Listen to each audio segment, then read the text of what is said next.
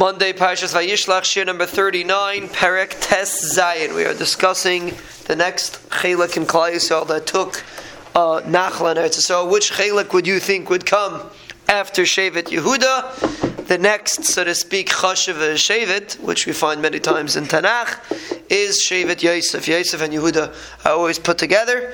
And the next one that the Torah lists, the Navi list, is Bnei Yosef. Perek Tes Zayin, Pasuk Aleph, Yetzeh Ger Livnei Yosef. The Yosef got where they get? Miyarden Yerichai Lemei Yerichai Mizracha. On the the the, the um, the Gvul starts at the east. Miyarden Yerichai Lemei Yerichai from the Yarden Yerichai to the Mei Yerichai Mizracha Hamidbar Olam Yerichai Bahar Beisel and old it, it goes up to the Midbar comes up and it comes to the west of Beisel. That's how Rashi translates it. V'yatzim Beisel Luza. It went from Beisel to Luz. The Va'aver al Gvul Ha'arki Ataris, and it passed the Gvul Ha'arki, which is uh, Ataris. Now the question is, how could it pass from Beisel to Luz? Everyone remembers in the beginning of last week's parsha that the pasuk says Beis El is the same city as Luz. For Ulam Luz Shem Rishayna. The name of the city was Luz, and here you see that he passed Beis El and he went to Luz. So the Gaon says over here that there are three cities of Beis El in Eretz Yisrael. One of them was the one that Yaakov Avinu called Luz, and then there was a different Beis El, and then in this week's parsha we're going to see Parsha Vayishlach. The pasuk says he called the Mokim Kale Beis El. However you read that, but that's Rashi called the Makim Kale Beisel, which is another place. And then there's another place the Gaon says the Beisel. But this Beisel was not the same place that we know as Luz, and that's how it's possible to pass from Beisel to Luz.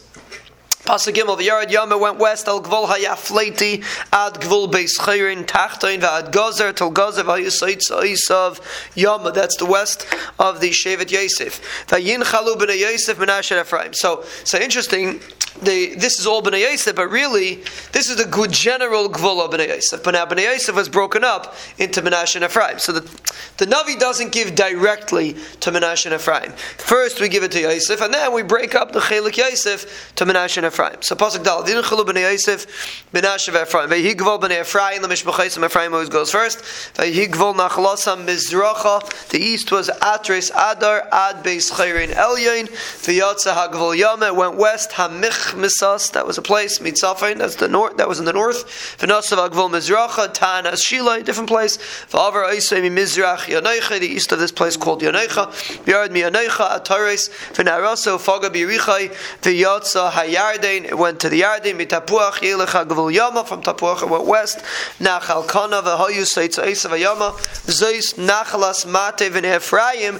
Lemishpachaisam. This is the Nachala of Mate B'ne Ephraim.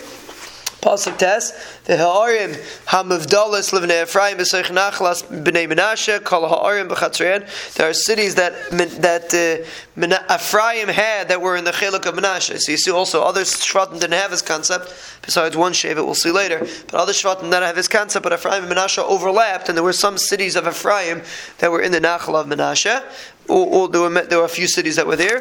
The, specific cities the Torah doesn't list it up, the Navi doesn't list it over here. They did not conquer the Kanani that lived in Gazer.